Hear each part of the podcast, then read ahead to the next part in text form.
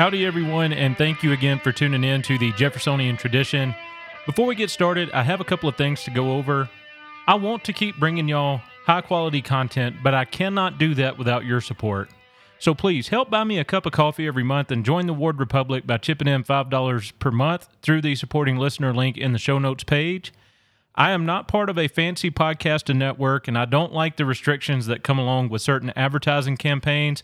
So I am coming to y'all with my hat in my hand. So please help me keep this show going and keep it independent by doing your part and chipping in. If you're not comfortable with a recurring contribution model, I do also have a Cash App profile for the show. So one time contributions can be sent there.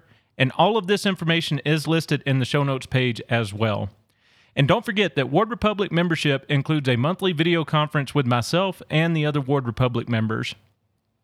And support monetary freedom today and head over to our sponsor at www.defythegrid.com to purchase your goldbacks. I have an affiliate link in the show notes page, and if you use it, I will get a 1% commission, so that'll also help keep the show going. So click on my link in that show notes page and fuel monetary decentralization today. And if you aren't on MeWe yet, then seriously, what are you waiting for? Unlike a certain other social media platform, MeWe respects the right to free speech and offers a privacy bill of rights. So if you'd like to be a member there, then download the MeWe app and search for me at the username Mr. Jeffersonian. The show group is private, so we must be contacts before I can send you the group invite. With all of that fun stuff out of the way, let's now turn our attention to the topic for today's episode. All right, so today we're going to wrap up our study that we've conducted recently about the Bill of Rights and whether or not it applies to the states. And we're going to do this by looking at the majority opinion from the slaughterhouse cases. Now, that by no means is the exhaustive end all be all for 14th Amendment originalism or original intent. You could also look at US v. Cruikshank, the majority opinion there. And just uh, there's a book by Raoul Berger called Government by Judiciary where he really goes a lot further in depth. Obviously, I can only go so far in podcast format. But I have been getting asked, why do I care so much about this? And if it's going in your favor, why does it matter to you? And why do you think it's a good thing for states to have gun control? So, number one, I have never on any of my episodes or in any of my online posts said that I think gun control is a good idea because I actually think the exact opposite. It's a terrible idea. There is a difference between saying the state has the right to do it versus saying it's a good idea. My opponents seem incapable or unwilling to understand that point. But the main reason I care is because if we embrace incorporation, you're going to get the good and you're going to get the bad. You cannot have one or the other. You must take both of them, and it's an extremely sharp double edged sword. So, as we're recording this episode, there are two things, current events, that I want to talk about before we get into the opinion. One is that the U.S. House of Representatives has introduced legislation to ban assault weapons. The language is very vague they will have the they being federal congress will have the authority to define what an assault weapon is. So they can pretty much ban whatever they want to under that. And when we stop and think that the federal congress the federal courts and the federal executive are really just three branches that collude against the states and that's where the vast erosion of rights have come from then that should really give us pause because even though the supreme court has ruled a certain way when it came to gun rights on some things can you really count on them when the chips are all down on the table? I personally don't think so because they've shown that time and time again. But even if you do think that the Supreme Court will be a reliable backstop for gun cases in the current composition of the court, there's another bill that's being advanced by Democrats who want to expand the court. They want to expand it from 9 to 13 justices and since Joe Biden is the current executive and he is a Democrat, ostensibly his appointees would be more liberal leaning or radical leaning justices. Now, both of these bills, in the interest of full transparency, have a very slim chance of making it through the House, let alone the Senate. But it does show, especially with expanding the court, the Supreme Court would have no power to stop that because that is a that is a power that is solely delegated to Congress. They can do that, and there's no way to challenge that.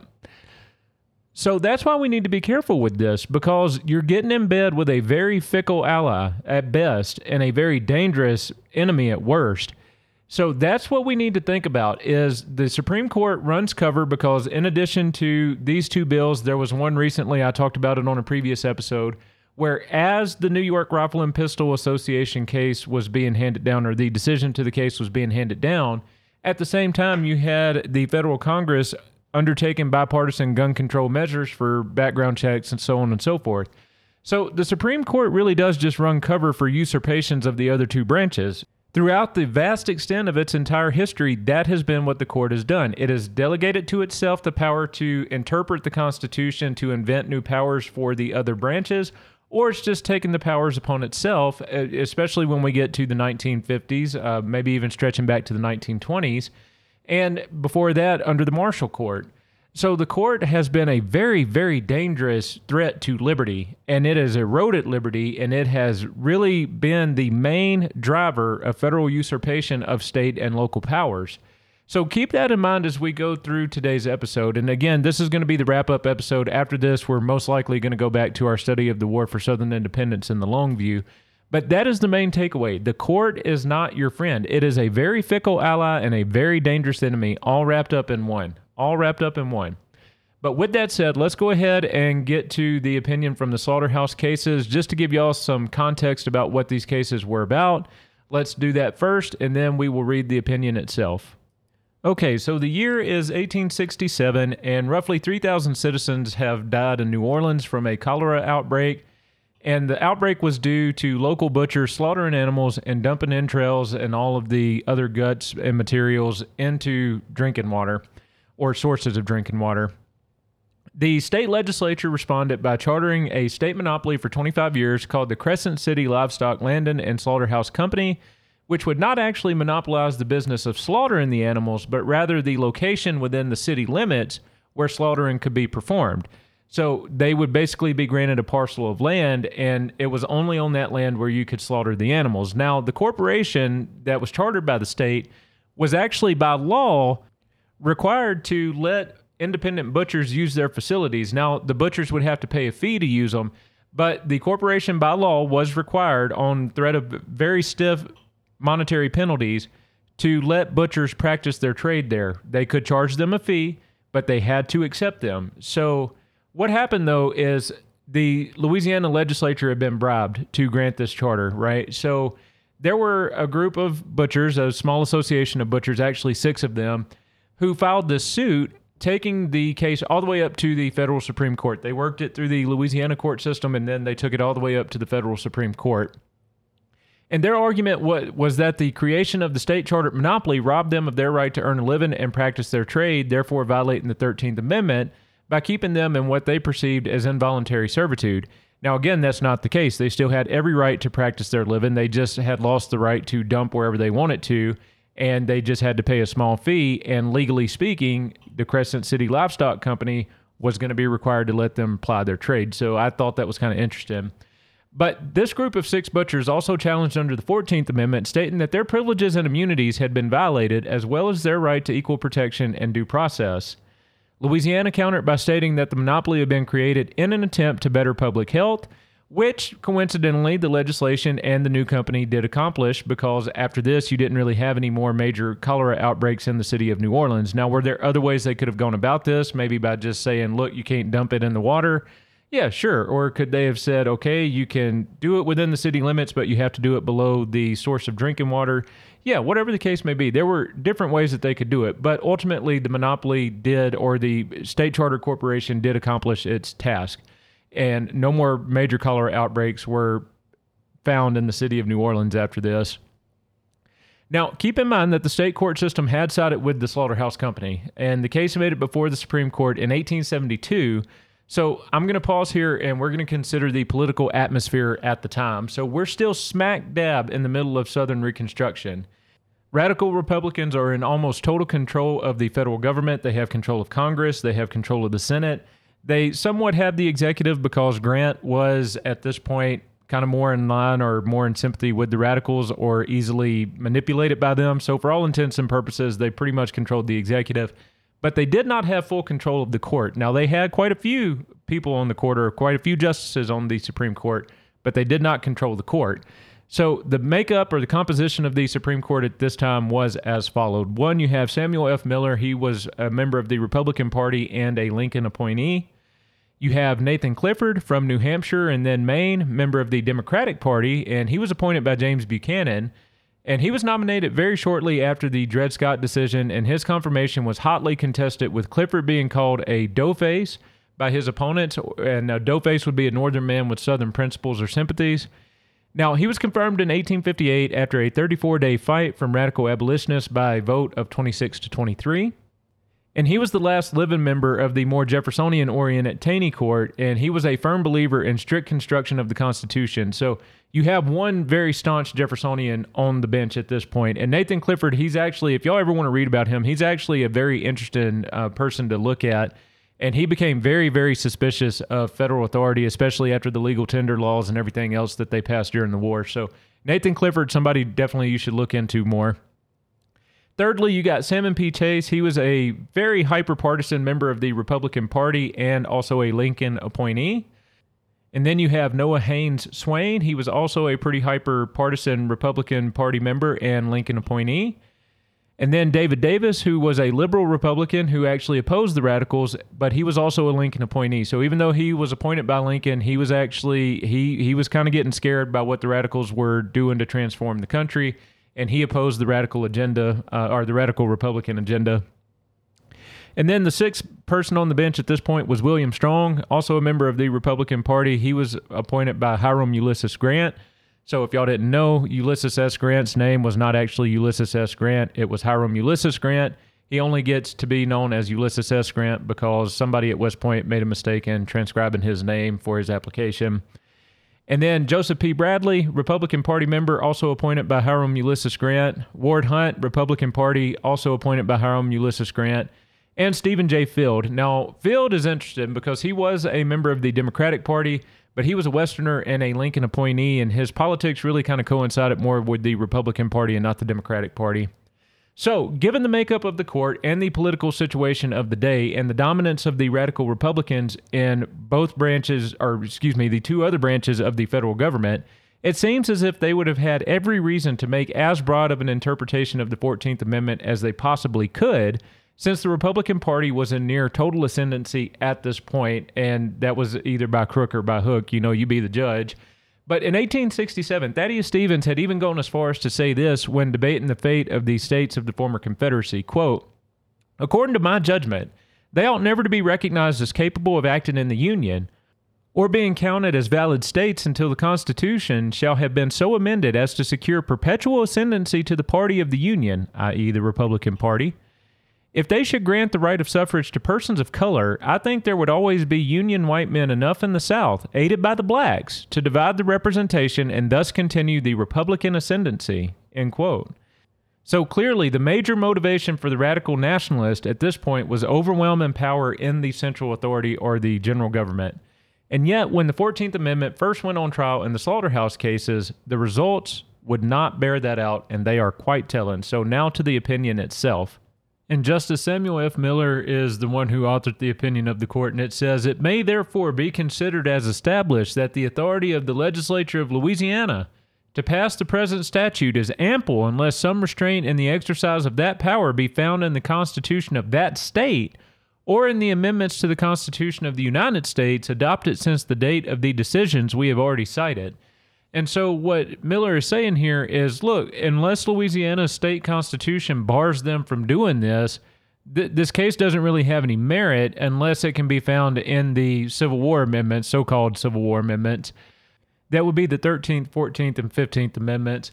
But he goes on to say if any such restraint is supposed to exist in the Constitution of the state, talking about the state of Louisiana, the Supreme Court of Louisiana having necessarily passed on that question, it would not be open to review in this court. So there he's saying, look, if the Louisiana Supreme Court said there was no violation of the state constitution, we can't review it. It's not open to us to overturn that. The plaintiffs in error, except in this issue, allege that the statute is a violation of the Constitution of the United States in these several particulars. So the appellants are going to be saying, look, it doesn't violate the Louisiana Constitution, it violates the federal Constitution, and here's why. And they list four reasons. Number one, that it creates an involuntary servitude forbidden by the 13th Article of Amendment. Number two, that it abridges the privileges and immunities of citizens of the United States. Third, that it denies to the plaintiffs the equal protection of the laws. And fourth, that it deprives them of their property without due process of law, contrary to the provisions of the first section of the 14th Article of Amendment. This court is thus called upon for the first time to give construction to these articles.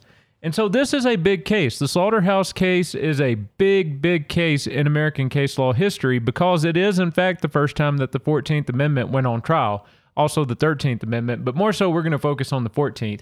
This is the first court case that involved the 14th Amendment and would therefore really kind of set a precedent to say how far did the amendment go and he's going to be drawing or the majority in this case is going to be drawing on some of the debates around the amendment. They're going to be drawing on the history of the times. They're going to be drawing on the circumstances of ratification so on and so forth. So this is a big big case. And miller goes on to say and this is an abridged version of the opinion. If y'all want to read the full one it's very lengthy but y'all can find it at justia.com i believe is how that's pronounced. I'll include a link to it in the show notes page for this episode but he goes on to say, no questions so far reaching and pervading in their consequences, so profoundly interesting to the people of this country, and so important in their bearing upon the relations of the United States, of the several states to each other, and to the citizens of the states and of the United States, have been before this court during the official life of any of its present members.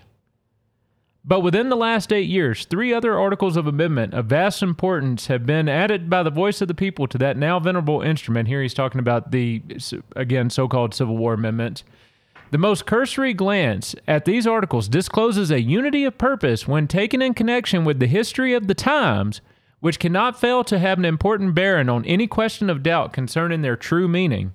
And he's going to spell this out. It all has to do with securing the rights of the recently freed slaves. And it really goes to the fact that this is all intended to create equality of legislation based on color. So you couldn't have one law that applied to white people and one law that only applied to black people. You couldn't do that. And he's going to spell that out here.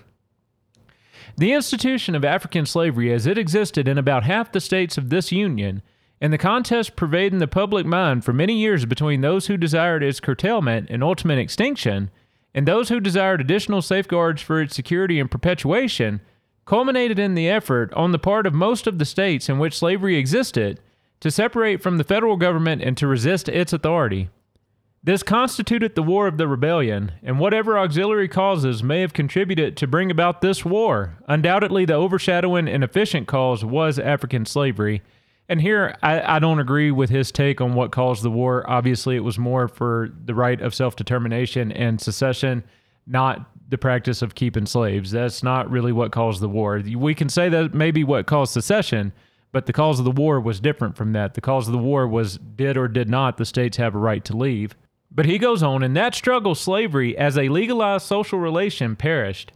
It perished as a necessity of the bitterness and force of the conflict when the armies of freedom found themselves upon the soil of slavery, they could do nothing less than free the poor victims whose enforced servitude was the foundation of the quarrel, and in the process subjugate the entire country to the whims of a of an overbearing central authority. But anyway, I digress. The proclamation of President Lincoln expressed an accomplished fact as to a large portion of the insurrectionary districts when he declared slavery abolished in them all.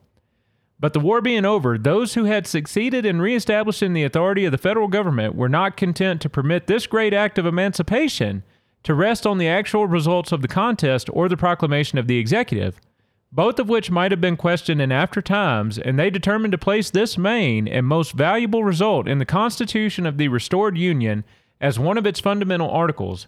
Hence, the 13th article of amendment of that instrument Okay, so what Miller is saying here is look, yes, we had done this through executive fiat. We wanted to make sure it was codified and actually in the Constitution because otherwise we realized that this could have been challenged in court and we probably would have lost. That's what Miller is saying there, and that's very important to keep in mind. Its two short sections seem hardly to admit of construction, so vigorous is their expression and so appropriate to the purpose we have indicated.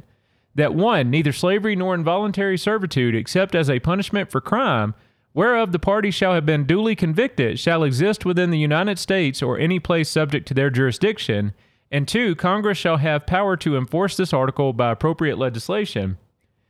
To withdraw the mind from the contemplation of this grand yet simple declaration of the personal freedom of all the human race within the jurisdiction of this government, and with a microscopic search endeavor to find in it a reference to servitudes which may have been attached to property in certain localities requires an effort, to say the least of it.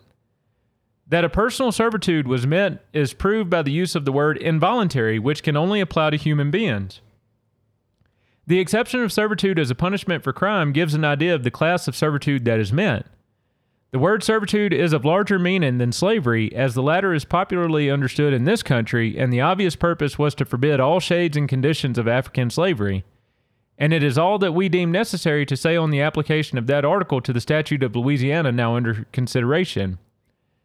So basically, what he's saying there is like, look, are they keeping you in bondage? Are they really forcing you to labor, or so on and so forth? And the answer to that was an obvious no. But he goes on to say the process of restoring to their proper relations with the federal government and with the other states, those which had sided with the rebellion, undertaken under the proclamation of President Johnson in 1865 and before the assembling of Congress, developed the fact that notwithstanding the formal recognition by those states of the abolition of slavery, the condition of the slave race would, without further protection of the federal government, be almost as bad as it was before. So again, all the, all of this is motivated by saying we need to secure the rights of the freemen because they're going to be in a vulnerable condition. Among the first acts of legislation adopted by several of the states and the legislative bodies which claimed to be in their normal relations with the federal government were laws which imposed upon the colored race onerous disabilities and burdens and curtailed their rights in the pursuit of life, liberty, and property to such an extent that their freedom was of little value while they had lost the protection which they had received from their former owners from motives both of interest and humanity. They were in some states forbidden to appear in the towns in any other character than menial servants. They were required to reside on and cultivate the soil without the right to purchase or own it.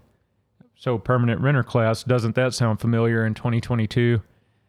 They were excluded from many occupations of gain and were not permitted to give testimony in the courts in any case where a white man was a party. It was said that their lives were at the mercy of bad men, either because the laws for their protection were insufficient or were not enforced. And now, interestingly enough, at this point, you have a lot of carpetbag regimes that have been installed in the South, and the South is basically being operated as a military district or a, a series of military districts. So it's kind of interesting to me because you have all these Northerners coming down to reap the spoils of war, and this is the type of legislation that we start seeing out of that when the South wasn't really in control of its own internal affairs. And from here, Miller is really going to reiterate what the purpose of these new amendments was going to be. He says these circumstances, whatever falsehood or misconception may have been mingled with their presentation, forced upon the statesmen who had conducted the federal government in safety through the crisis of the rebellion, and who supposed that by the 13th article of amendment they had secured the result of their labors, the conviction that something more was necessary in the way of constitutional protection to the unfortunate race who had suffered so much. They accordingly passed through Congress the proposition for the 14th Amendment, and they declined to treat as restored to their full participation in the government of the Union the states which had been in insurrection until they ratified that article by a formal vote of their legislative bodies. Okay, and this is where you get into the 14th Amendment was never legally ratified. One, two of the states that never left the Union rescinded their articles of ratification. And then two, the general government cannot coerce a state to ratify an amendment as a condition of reentry. And according to Lincoln, the southern states never actually left. So what is it? Did were they actually out or what was going on? But see, the Congress had booted out the states, even the ones that had already been submitted back into the Union. The Congress had booted out the states, and now they're telling them, nope, you want to come back in, you got to ratify this amendment. And they could not do that. The general government does not have that power. That is extremely coercive. But he goes on to say before we proceed to examine more critically the provisions of this amendment on which the plaintiffs in error rely, let us complete and dismiss the history of the recent amendments as that history relates to the general purpose which pervades them all. So he's going to say all three of these amendments have a common purpose. A few years' experience satisfied the thoughtful men who had been the authors of the other two amendments that, notwithstanding the restraints of those articles on the states and the laws passed under the additional powers granted to Congress, these were inadequate for the protection of life, liberty, and property, without which freedom to the slave was no boon. They were in all those states denied the right of suffrage. The laws were administered by the white man alone.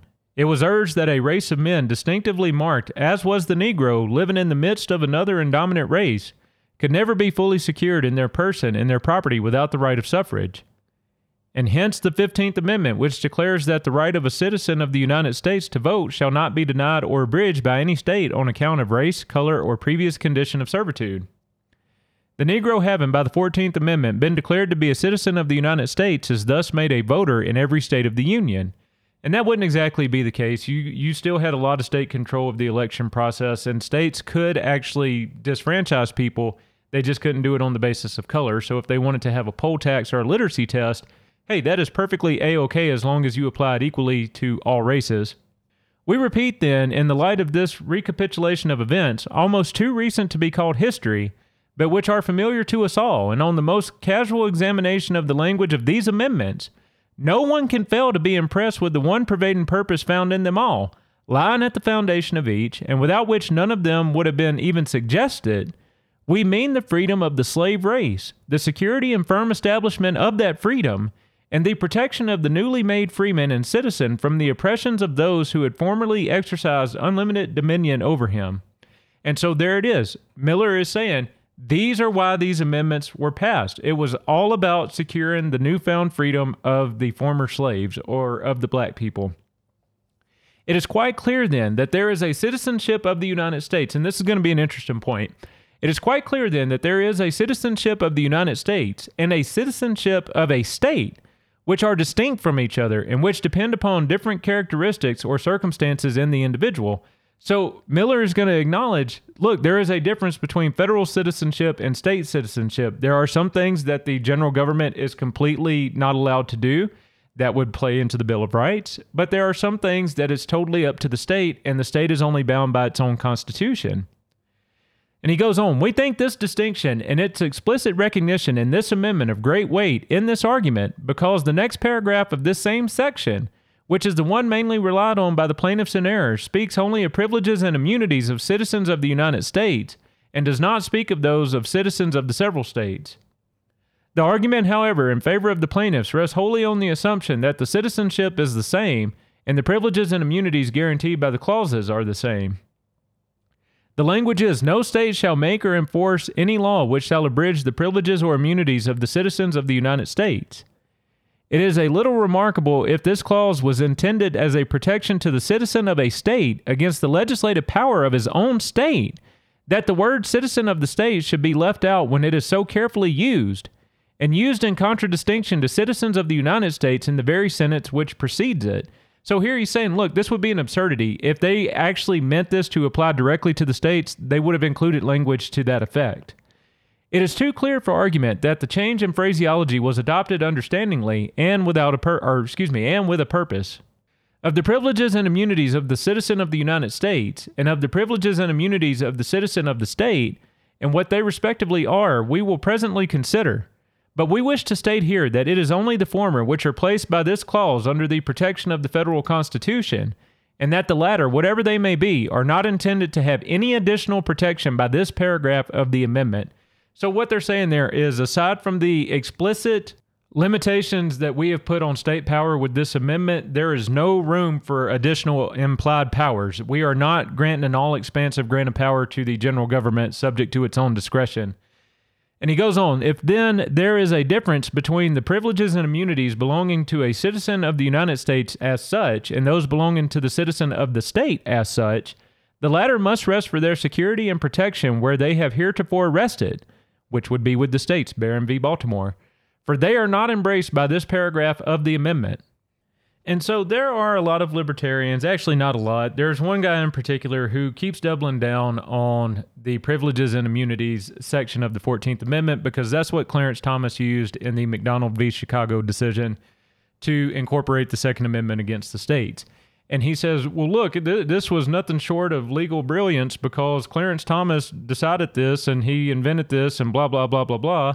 And it all rests on privileges and immunities.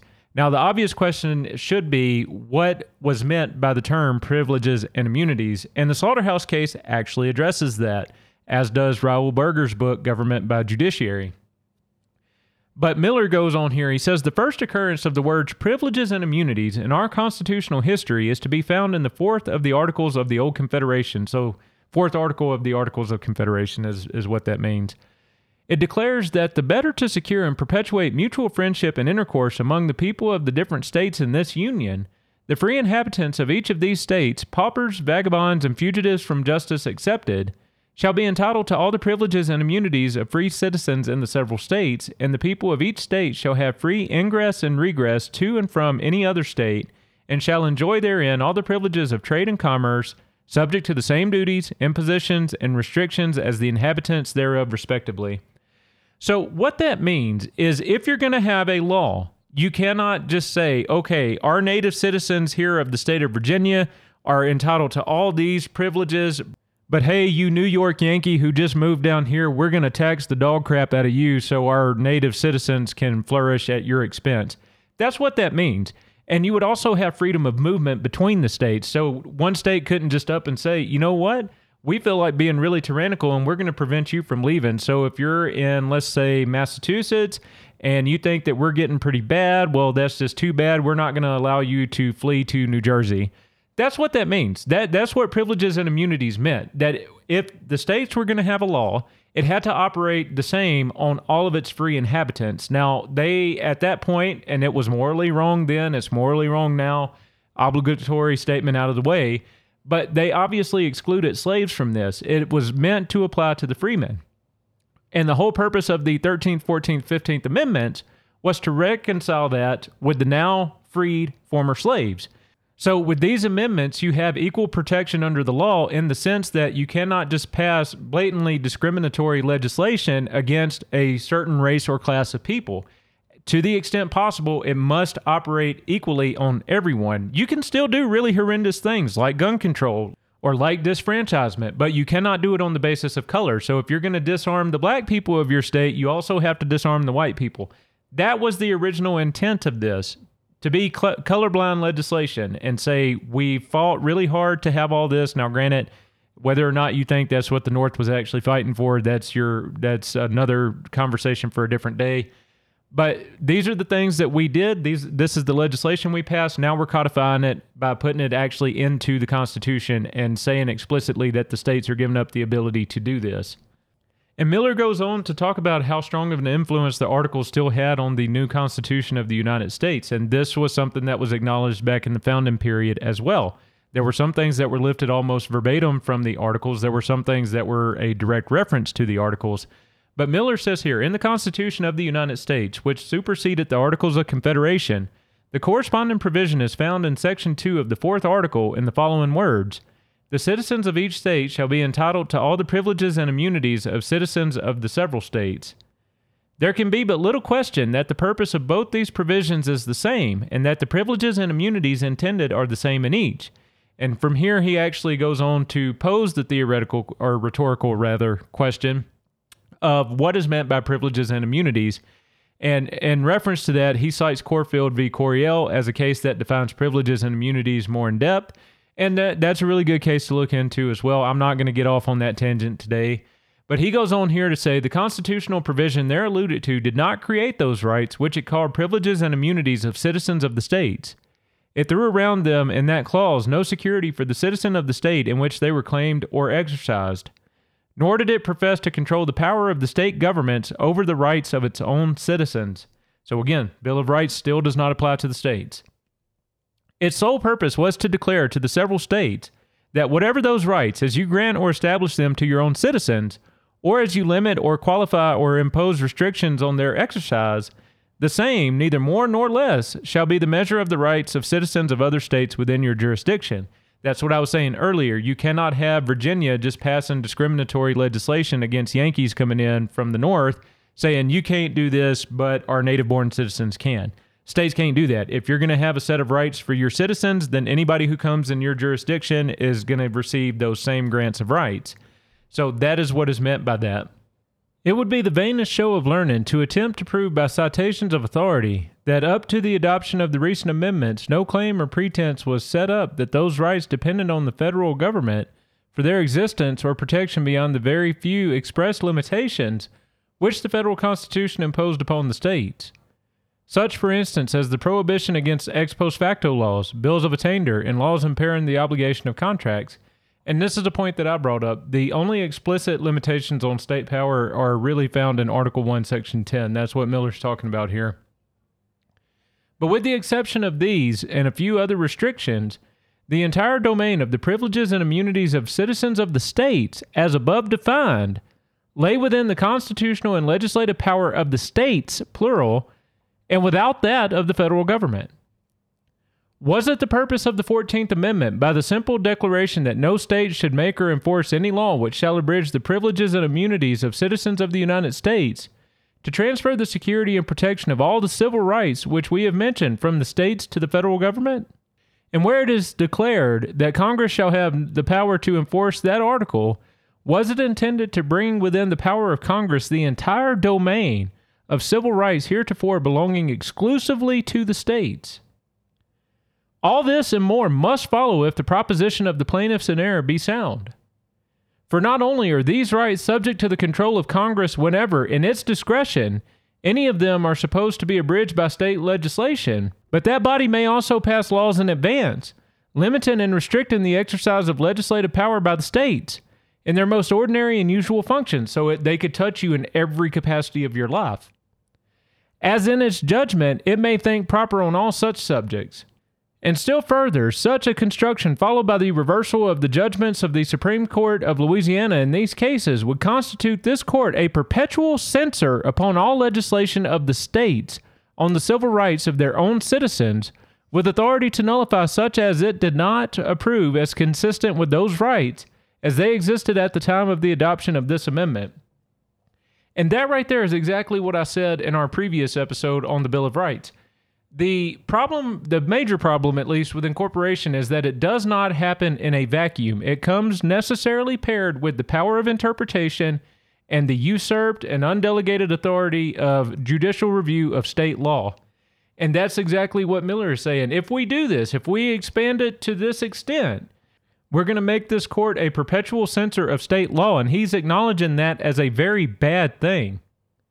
But he continues The argument, we admit, is not always the most conclusive, which is drawn from the consequences urged against the adoption of a particular construction of an instrument. But when, as in the case before us, these consequences are so serious, so far reaching and pervading, so great a departure from the structure and spirit of our institutions, when the effect is to fetter and degrade the state governments by subjecting them to the control of Congress and the exercise of powers heretofore universally conceded to them of the most ordinary and fundamental character, when in fact it radically changes the whole theory of the relations of the state and federal governments to each other and to both these governments to the people, the argument has a force that is irresistible in the absence of language which expresses such a purpose too clearly to admit of doubt. And we are convinced that no such results were intended by the Congress which proposed these amendments, nor by the legislatures of the states which ratified them. Having shown that the privileges and immunities relied on in the argument are those which belong to citizens of the states as such, and that they are left to the state governments for security and protection, and not by this article placed under the special care of the federal government, we may hold ourselves excused from defining the privileges and immunities of citizens of the United States which no state can abridge until some case involving those privileges may make it necessary to do so. The argument has not been much pressed in these cases that the defendant's charter deprives the plaintiffs of their property without due process of law, or that it denies to them the equal protection of the law. The first of these paragraphs has been in the Constitution since the adoption of the Fifth Amendment as a restraint upon the federal power. It is also to be found in some form of expression in the constitutions of nearly all the states as a restraint upon the power of the states. This law then has practically been the same as it now is during the existence of the government, except so far as the present amendment may place the restraining power over the states in this matter in the hands of the federal government. We are not without judicial interpretation, therefore, both state and national, of the meaning of this clause. And it is sufficient to say that under no construction of that provision that we have ever seen, or any that we deem admissible, can the restraint imposed by the state of Louisiana upon the exercise of their trade by the butchers of New Orleans be held to be a deprivation of property within the meaning of that provision? Nor shall any state deny to any person within its jurisdiction the equal protection of the laws. In the light of the history of these amendments and the pervading purpose of them, which we have already discussed, it is not difficult to give a meaning to this clause.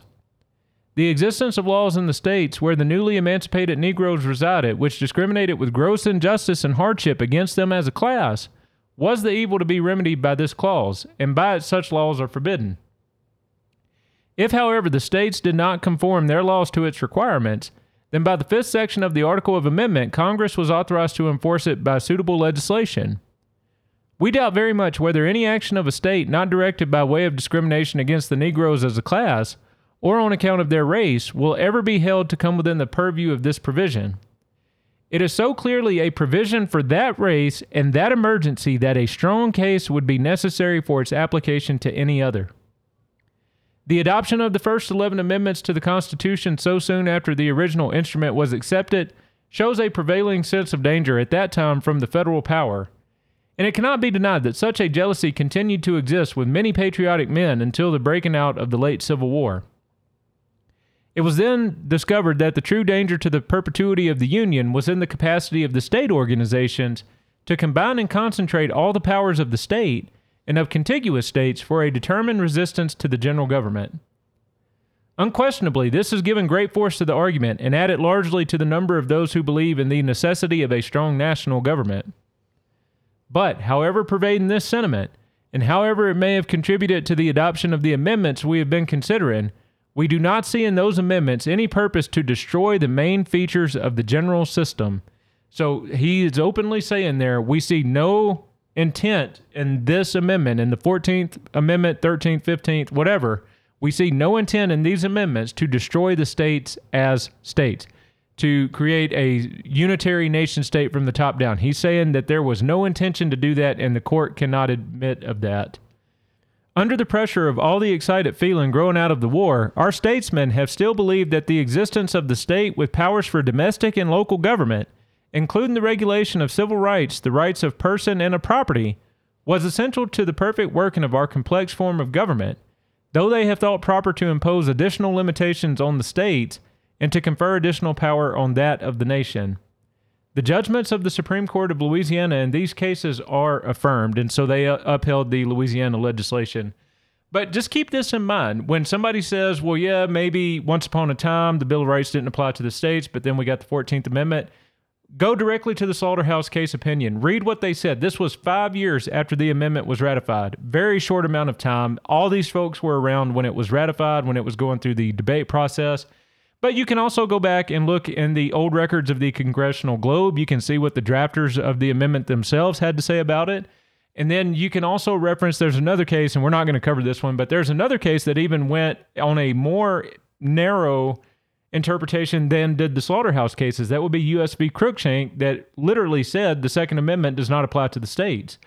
So just keep that in mind. When you start facing these libertarian nationalists, these conservative nationalists, whatever the nationalist stripe of the day is, when they start going off on their tangent about the Bill of Rights and how wonderful these rulings are and how it's great that the conservatives control the court now, just smack them down. Smack them down because states' rights is the only approach. We need local self control, local self government. Thank y'all again for your time and for tuning in. Please remember, we are expecting Little Miss Jeffersonian to come kicking and screaming into the world later this year. So if y'all want to help us out with any of the expenses we expect with her, I have a link for a registry in the show notes page. Or if you would like, please consider becoming a contributing member so we can defray some of the diaper expenses. I call it helping me establish my diaper fund. And don't forget to help fuel the Jeffersonian Revolution by using the link in the show notes page to purchase your goldbacks today. And all right, with another episode in the books, thank you again for tuning in, and I will talk to y'all next time.